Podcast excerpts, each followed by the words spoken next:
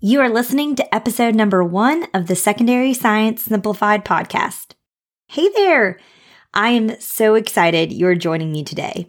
To kick off the launch of the podcast, I'm going to start by sharing the story behind It's Not Rocket Science and my vision for Secondary Science Simplified. I'm going to give you a sneak peek into my career as a secondary science teacher and how my experiences in the classroom have shaped my values as an educator and now as someone who works to support other secondary science educators. I hope you leave this episode feeling seen, related to, and most of all, excited for what's to come. So let's get to it. This is Secondary Science Simplified, a podcast for secondary science teachers who want to engage their students and simplify their lives. I'm Rebecca Joyner from It's Not Rocket Science.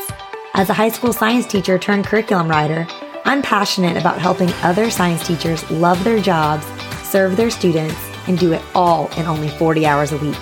Are you ready to rock the time you spend in your classroom and actually have a life outside of it? You're in the right place, teacher friend. Let's get to today's episode.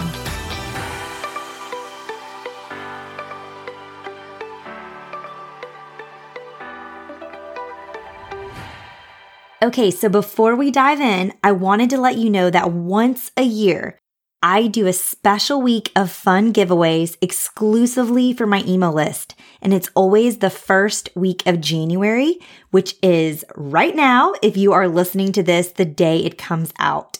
So it's called Cheer for the New Year, and it's six days of major deals, fun giveaways, and of course, free resources.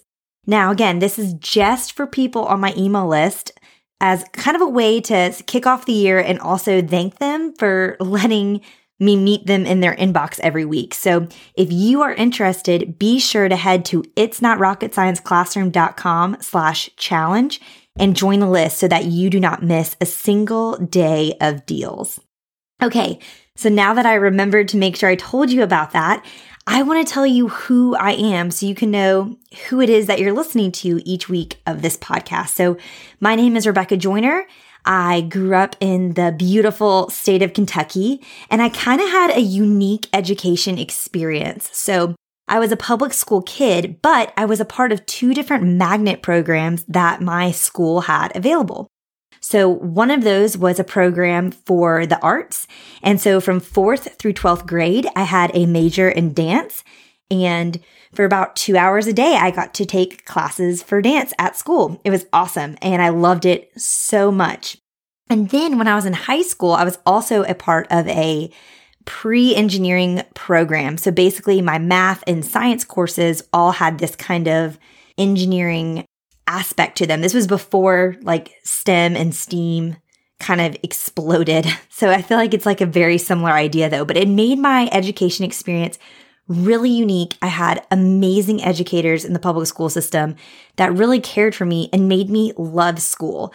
I remember in third grade asking for a whiteboard for Christmas so that I could teach my stuffed animals what I was learning at school. So I always loved school and I always loved learning. And when it came time for college, I ended up deciding to go to Clemson University because actually, really, it's not a very exciting reason, but it was one of the only out of state schools that I was able to get a full scholarship to. And I didn't want to have any student debt. So I didn't even have much connection to Clemson at all, but I moved six hours away and ended up falling in love with Clemson in the state of South Carolina and I have never left since. So, another funny thing about this is I didn't even go to Clemson to be a teacher. So, even though I loved school, I got into Clemson as a nursing major because I knew I wanted to do something in the medical field. And it only lasted a few weeks, and I ended up switching to a double major in Spanish and public health.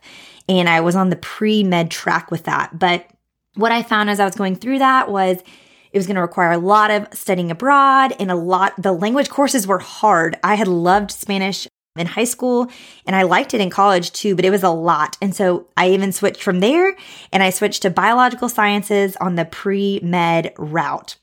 And so somewhere along the way with this third major of mine, I ended up in an education class the spring of my sophomore year. And it was one of those things where it was like a gen ed requirement, but it like double dipped with something else. So I ended up there and I was hooked. It was a philosophy of education class. And I remember we were supposed to write a 500 word essay about our initial philosophy of education.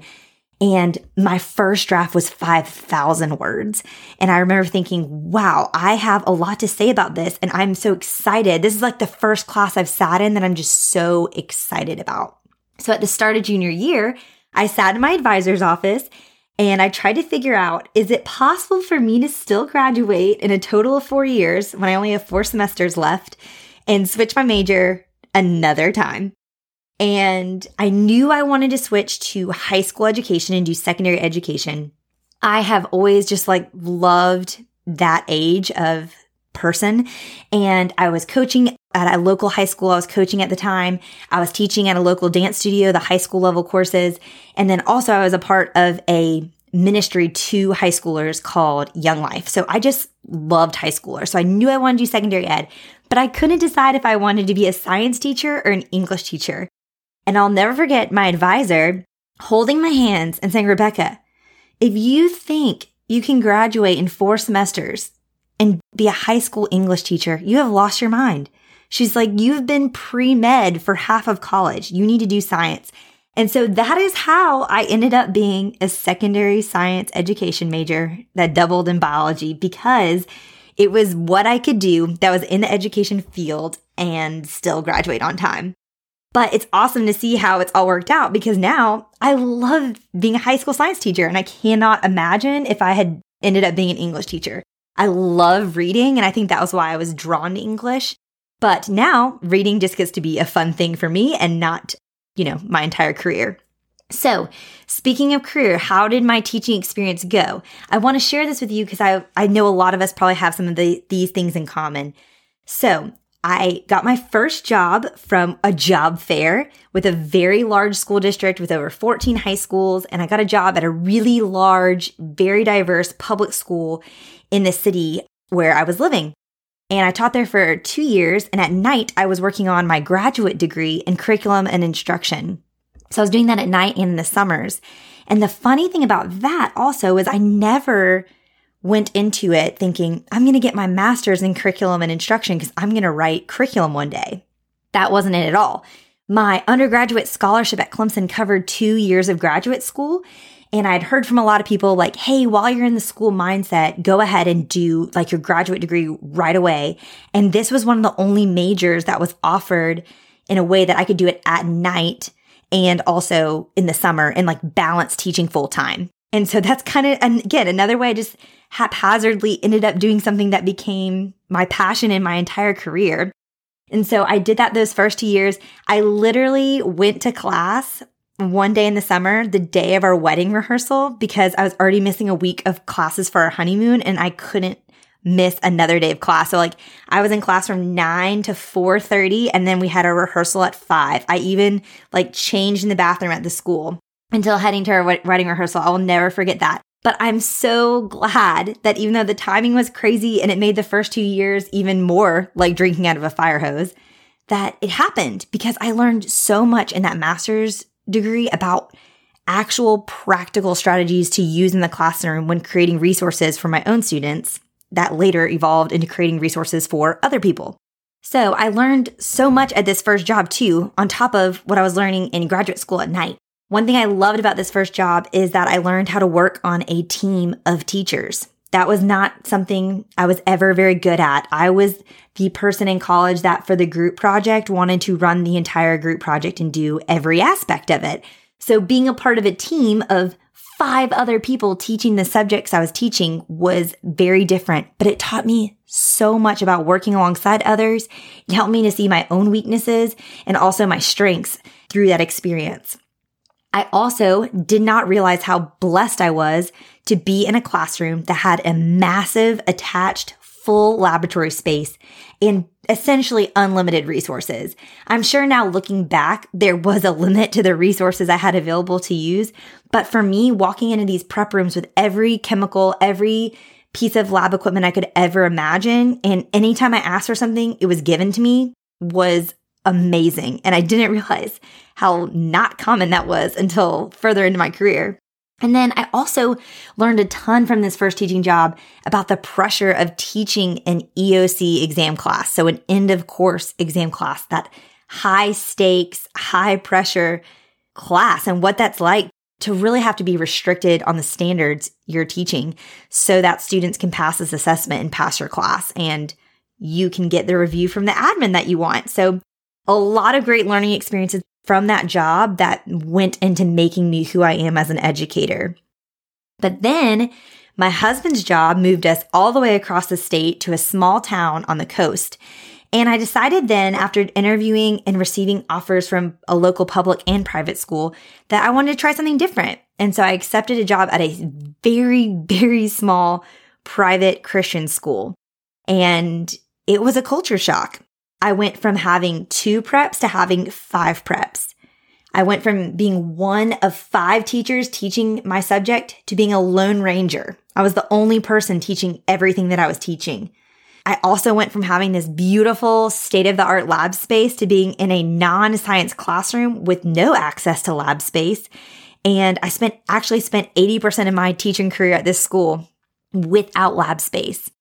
I also was in a place where I had no science budget. I didn't even think to ask in the interview about the resources available and the budget for the science department because I was so used to having all the things. And then I realized very quickly that that wasn't the case.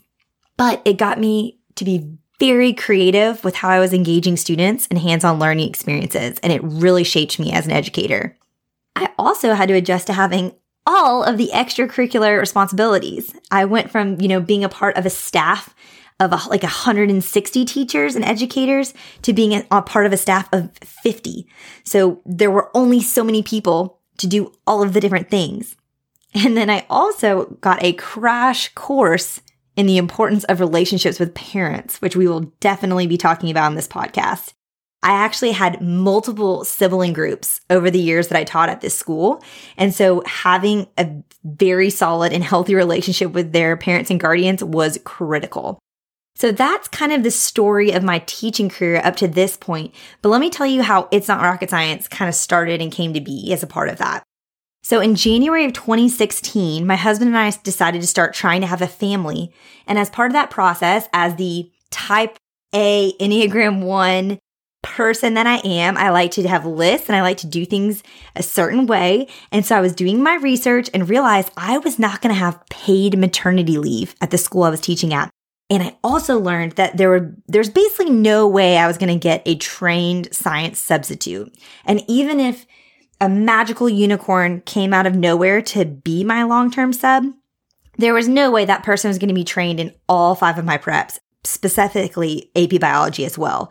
So I started It's Not Rocket Science as a way to one, save up a little money to cover my maternity leave, and two, write detailed enough lesson plans that my own long term subs would be able to follow them. And I learned quickly though through this process of doing this at night while my husband was coaching lacrosse at the local high school. And I was doing this in the summers too, but I learned I loved it. I loved doing this and I learned how much the, these comprehensive, like everything you need units I was writing were really helping other teachers too. Not just other teachers who are looking for resources for their own long term subs, but also new teachers who are starting the profession and also teachers tackling new to them subjects. There are so many of us that, you know, we spend our whole careers in the life sciences and then we get thrown a physics class and we're like, what is this? And vice versa. And I found that my units were really, really helping teachers in those situations. And that was awesome. So to continue the story, in 2017, we get diagnosed with unexplained infertility. We went through all of the testing and all of that. And so we decided from there that we were going to go through the and start the adoption process because it was something we both felt really passionate and called to. And we did a lot of research and just was, we felt really aligned in that. And I continued to work on It's Not Rocket Science resources. And then in March of 2018, we adopted our son T. And so if you follow me on Instagram, you may have seen him pop on our stories here and there, but he is the best. We love him so much. So I went on my maternity leave in March of 2018. They ended up getting four different people to cover my classes because my, my course load was so much that no one was willing to cover it all. That's how ridiculous my schedule was at the time. And then I ended up deciding to take an extended maternity leave for 2018 2019 school year because I just wasn't quite ready to leave T just yet. And then that December, we found out we were pregnant. We were completely shocked after our unexplained infertility diagnosis. And so our daughter Nancy, who um, we refer to as Nan, was born in August of 2019. So I was like, well, I'm going to stay home this school year.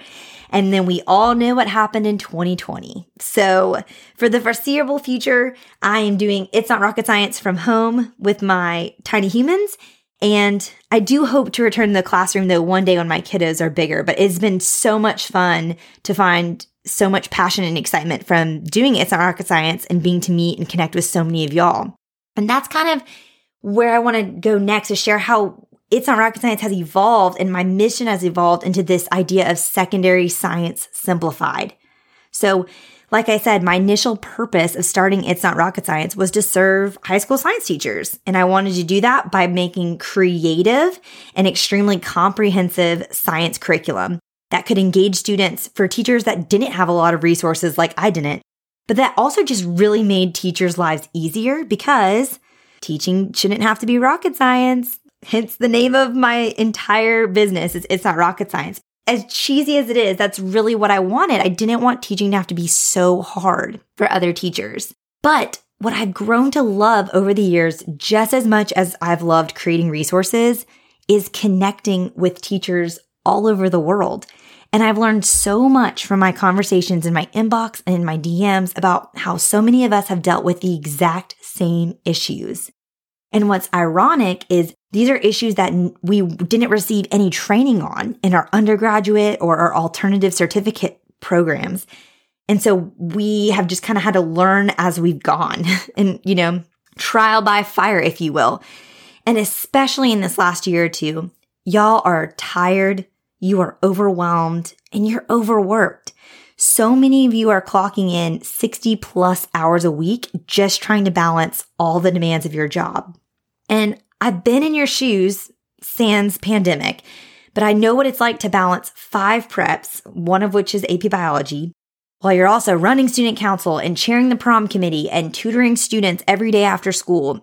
And that kind of pace just isn't sustainable and it's not going to allow you to last in this career for the long term unless something changes.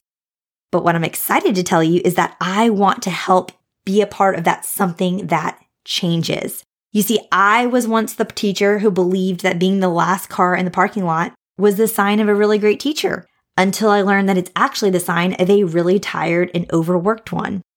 And I also believed that if I actually had a lab in my classroom or if I had access to more resources or if I had an existent science budget that I would better be able to engage my students until I learned that you can do a whole lot with a whole little as long as you have creativity. And so because of this, in 2021, I wrote my first virtual professional development course specifically for secondary science teachers called Secondary Science Simplified. And the goal was to share strategies and systems to help other high school science teachers reclaim their weekends, be home at a reasonable hour, and leave work at work. So we could take that 60 hour a week number and bring it back down closer to 40. And I just had so much fun last summer connecting even more deeply with the teachers who took that course. And side note, it will be open for enrollment again in June of 2022. So stay tuned for that. But I just loved having these conversations with educators and I found it was so much easier to do it when we were meeting in our live Q&A sessions and talking as opposed to just me writing emails or me writing blog posts or whatever it may be. And so I wanted to take what we were doing there and share more of this mission to see our jobs as secondary science teachers simplified. And so that's where this podcast was born. I want to meet you each week in this space to share practical and easy to implement strategies to simplify what you're doing in your classroom. So whether that's your lesson plans, your lab prep, your classroom management, your grading policies, if it is related to our jobs as secondary science teachers, I want to cover it here. And I want to do it in a way that's easy for you to digest it and listen to it while you're on your way to work or, you know, you're doing the dishes or you're folding laundry or whatever it may be. And I'm also thrilled because I'm going to be bringing in some other educators to talk to on the podcast and to share their experiences. So you're going to get to learn from other people and not just me, and we're all going to learn together. Now, I have some people in the works already, but I do want to say if you know someone you think would be a great fit for this podcast and you want to hear on the podcast, shoot me a DM on Instagram at its.not.rocket.science and let me know because I would love to bring them on. So I hope you are as excited about simplifying your life as a secondary science teacher as I am about helping you to do it. Because after all, that is what this podcast is all about. And thank you so much for listening. I cannot tell you how much it humbles me to know that I am in your speakers and in your AirPods or whatever it may be. So if you enjoyed the show, be sure that you follow so that you never miss an episode and leave a review. That will help other educators to find secondary science simplified too. And last but not least, don't forget if you are interested in the Cheer for the New Year celebration that's happening right now, the first week of January, with my email list, you need to be sure to go to it's not rocket slash challenge and join the list so that you don't miss out on any of the fun things that are happening this week. I'll see you next time, teacher friend. All right, teacher friends, that wraps up today's episode. If you're looking for an easy way to start simplifying your life as a secondary science teacher, head to it's not rocket slash challenge to grab your classroom reset challenge. And guess what? It's totally free. Thanks so much for tuning in, and I'll see you here next week. Until then, I'll be rooting for you, teacher friend.